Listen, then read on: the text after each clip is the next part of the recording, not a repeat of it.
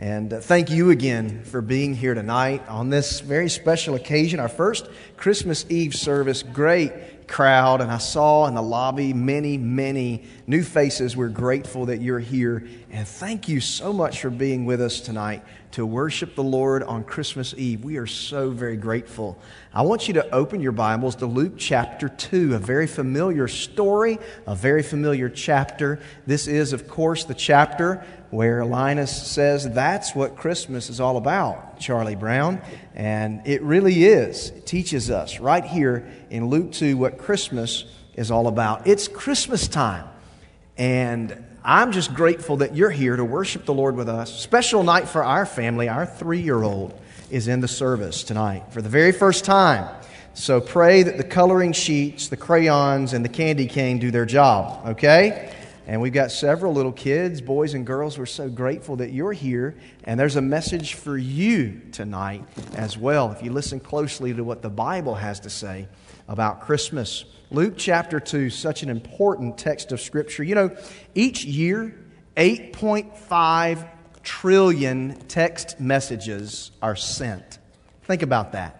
8.5 trillion text messages, and the number continues to grow. Did you know the very first text message was sent out 24 years ago, December 3rd, 1992? It was sent by a 22 year old British test engineer named Neil Papworth, and he started this information age text revolution, right? He, he began, and the first phrase ever sent via text, two words, Merry Christmas. Isn't that interesting? Merry Christmas. He sent it from his work computer in Newbury, Berkshire, and sent it to the mobile phone of Vodafone's executive, Richard Jarvis.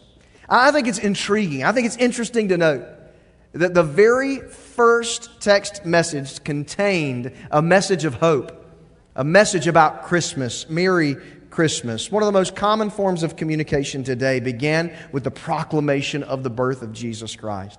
Now, let me say this. Aren't you grateful that when God wanted to get a message across to you and to me, He didn't send a text message, right? He didn't, he didn't send an emoji, He didn't put it on Facebook. God sent His one and only Son, Jesus Christ.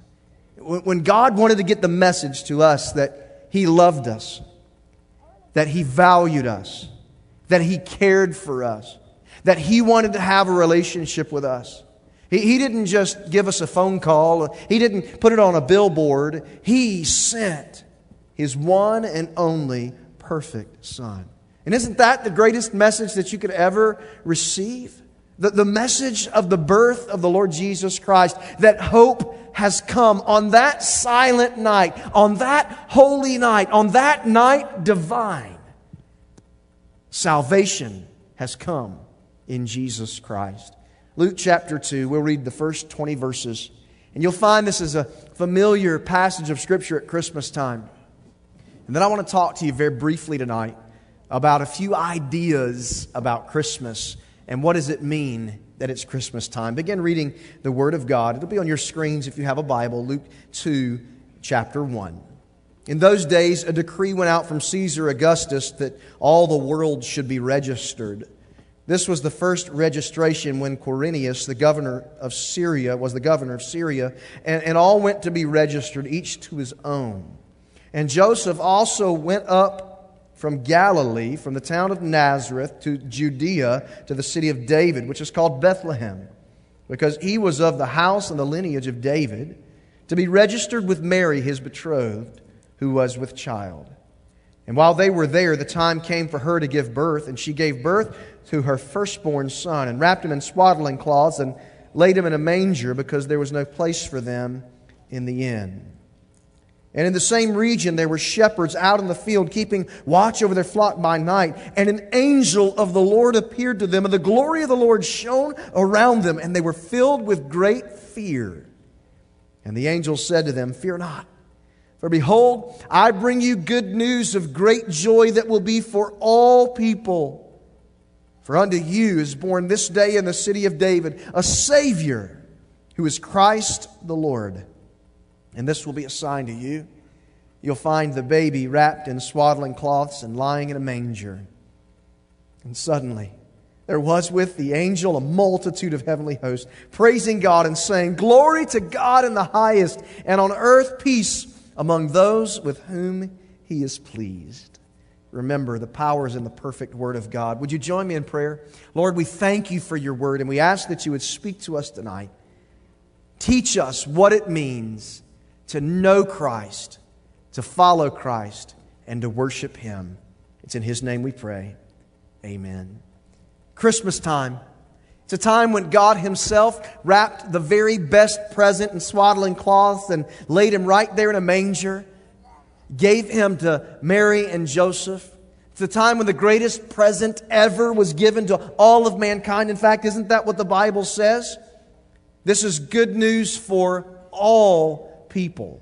All people includes you. It includes me. It includes your husband. It includes your wife. It includes your son, your daughters, your mothers, your fathers, your neighbors, your friends. This is good news for all people. You know, in atheism, God is just an illusion. In deism, God is only an idea. In pantheism, God is an object. In mysticism, God is an experience. But only in Christianity, only in Christianity, God is a person. And that person is Jesus Christ. That's what it's all about, to, to know Him. See, it's not about uh, rituals or routines or religion. It's about a relationship with a person, and that person is the Lord Jesus Christ, the one who was born in Bethlehem, who lived a perfect, sinless life, who died on the cross for your sins and for mine, who rose again and offers salvation to all people.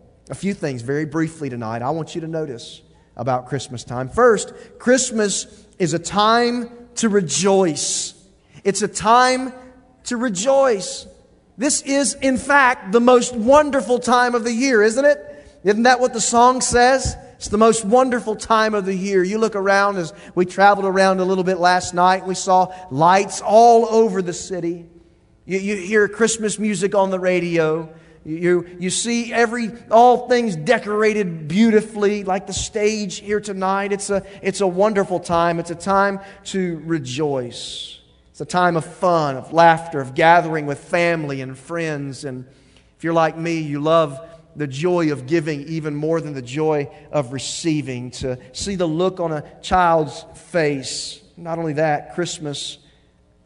Christmas is a time to celebrate the best news ever that Jesus Christ has come to save us from our sins. Isn't that a reason to rejoice? If that's not a reason to rejoice, I don't know what is. The greatest gift that you could ever receive is the gift of Jesus Christ Himself. There's nothing that He could give you that's any greater than Himself. Christmas is a time to rejoice. So tonight, I want to see you rejoicing. When you leave, grab some more cookies. Get some hot chocolate and walk out in 79,000 degree weather. Enjoy it. Have a good time. Stay up late waiting for Santa Claus and maybe help him put some toys together. Christmas is a time to rejoice. We'll rejoice again tomorrow at 10:30 as we gather together, a different service, another 60-minute service as we gather together on Christmas Day to rejoice in the birth of our Savior. Christmas is a time to rejoice. Not only that, Christmas is a time to remember. Christmas is a time to remember. I find that when we're preparing for Christmas, Stephanie and I are always counting. We're counting. What does that mean? Well, it means like when we go to stores, when we're out in public, you know, we have five children, two boys and three girls, ages 11 all the way down to three. And so we're constantly turning left and right, go one, two, three, four, five. One, two, three, four, five. One, two, three, four, five, right? We're constantly doing that. We have to remember where everyone's at. And when it comes time for Christmas, it's the same way. We're trying to count kids and count gifts and make sure that everything's right. We're constantly trying to figure out, making sure we did not forget something. And when I say Christmas is a time to remember, though, I'm, I'm not saying that you need to remember, men, to get your wife whatever she's hinted at all year long. Right? If you don't know what that is, Walmart is still open. I think there's some jewelry stores still open too. I'm not talking about remembering to get the, that best gift.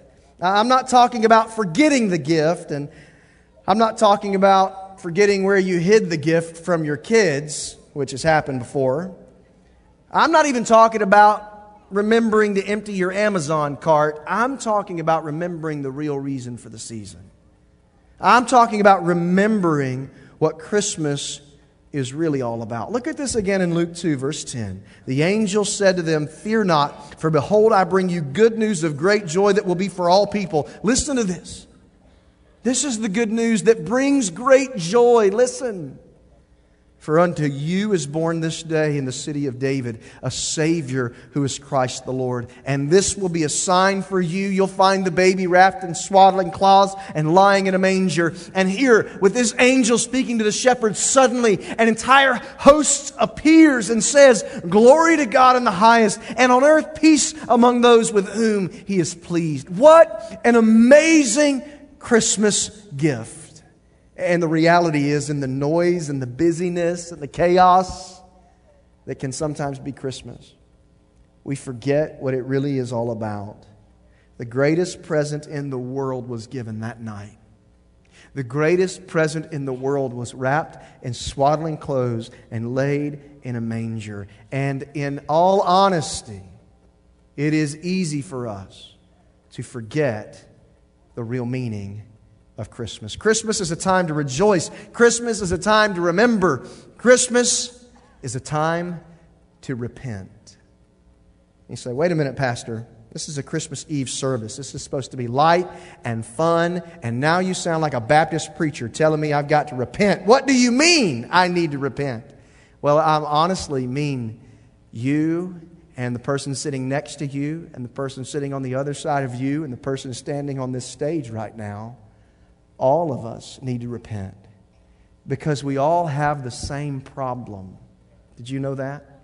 It's not, it's not just you or just me or just that person sitting down your row.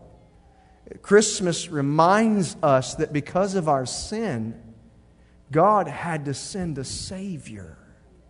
That because of our sin, God had to send redemption. You see, Christmas reminds us that Jesus was born, but not just that he came, but why he came. Why did Jesus come? You see, if you look carefully at that manger and that little baby boy, you'll notice that there's a shadow of a cross lying across that manger, meaning that he was born in order to die so that you and I could have hope. Jesus says, I came to seek and to save the lost. Jesus said, I've come that you might have life, but the way that He gives us life is through His death. This is the simple gospel message. The baby born that night and placed in that manger was born to live a perfect life and to die a death that we deserved. That's why the unique nature of His birth. He was born of a virgin. What a miracle. He lived a perfect life. What a miracle. He died on the cross, paid for your sins and mine. What a miracle. But he didn't stay dead. The greatest miracle of all, he rose again from the dead, signifying he is victorious over all things. And he can offer salvation to anyone who'll come to him in repentance. You see, the Bible tells us that all of us have sinned and we've broken God's law. That's you. That's me. That's the nicest person you know. We've all sinned and broken the law of God. And the punishment for that sin is death. Not just that we'll die one day on this earth, but death in a spiritual sense that's separation from God for all of eternity. But if we repent of our sins and trust in God, we can be saved. Uh, repentance the Bible says in Romans chapter 10, verses 9 and 10 and verse 13, if you confess with your mouth that Jesus is Lord, believe in your heart that God raised him from the dead, you will be saved. For with the heart one believes and is justified, and with the mouth one confesses and is saved. Now listen, you say, who can do that? Who can repent of their sins and trust in Jesus and be saved from judgment? Romans 10 13. For everyone who calls on the name of the Lord shall be saved. You say, Pastor, you don't know what I've done. I don't know, and I don't need to. God does. And He says that everything that you've ever done, all the bad that you've ever done, all of His laws that you've broken, all the sins that you've committed have already been paid for in the death of Christ. And all you have to do is repent of your sins and trust in Him for salvation. There's no better moment than now. There's no better day than today. I can't imagine a better moment than Christmas Eve. Remember this moment for the rest of your life. The night when you gave the Lord the very best present you could give Him yourself. No better time to trust in Christ. I heard a story about a little boy whose mom played piano for 30 years at their church. I'm going to I'm going to play some piano for you. You ready for this? This little boy, this little boy, his mom played piano for 30 years. She tried her best to teach him to play piano. She taught him a little bit here and there. She taught him music theory, and he got bored. He remembered a conversation that he had with his mom. One day his mom said to him, He said, Boy, you don't understand. The greatest news in the world is found in the scale, the eight note scale of a piano. The little boy knew the eight note scale, so he sat down just like this and he began to play the eight note scale.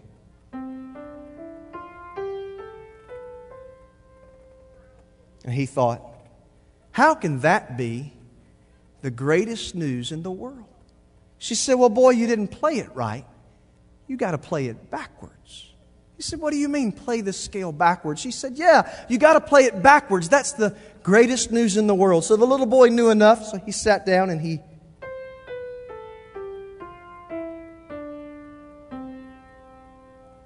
Little boy got up and looked at his mom and said, How in the world could that be the greatest news in all the world?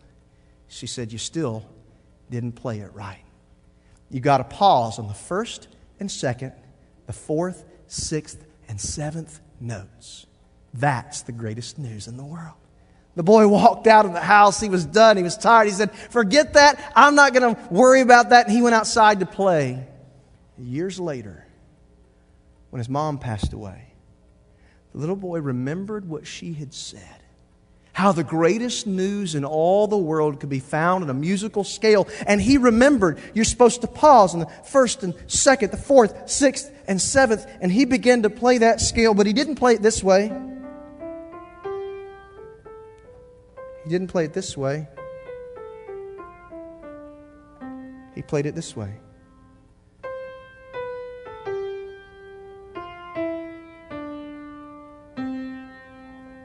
Did you hear that? He played it this way.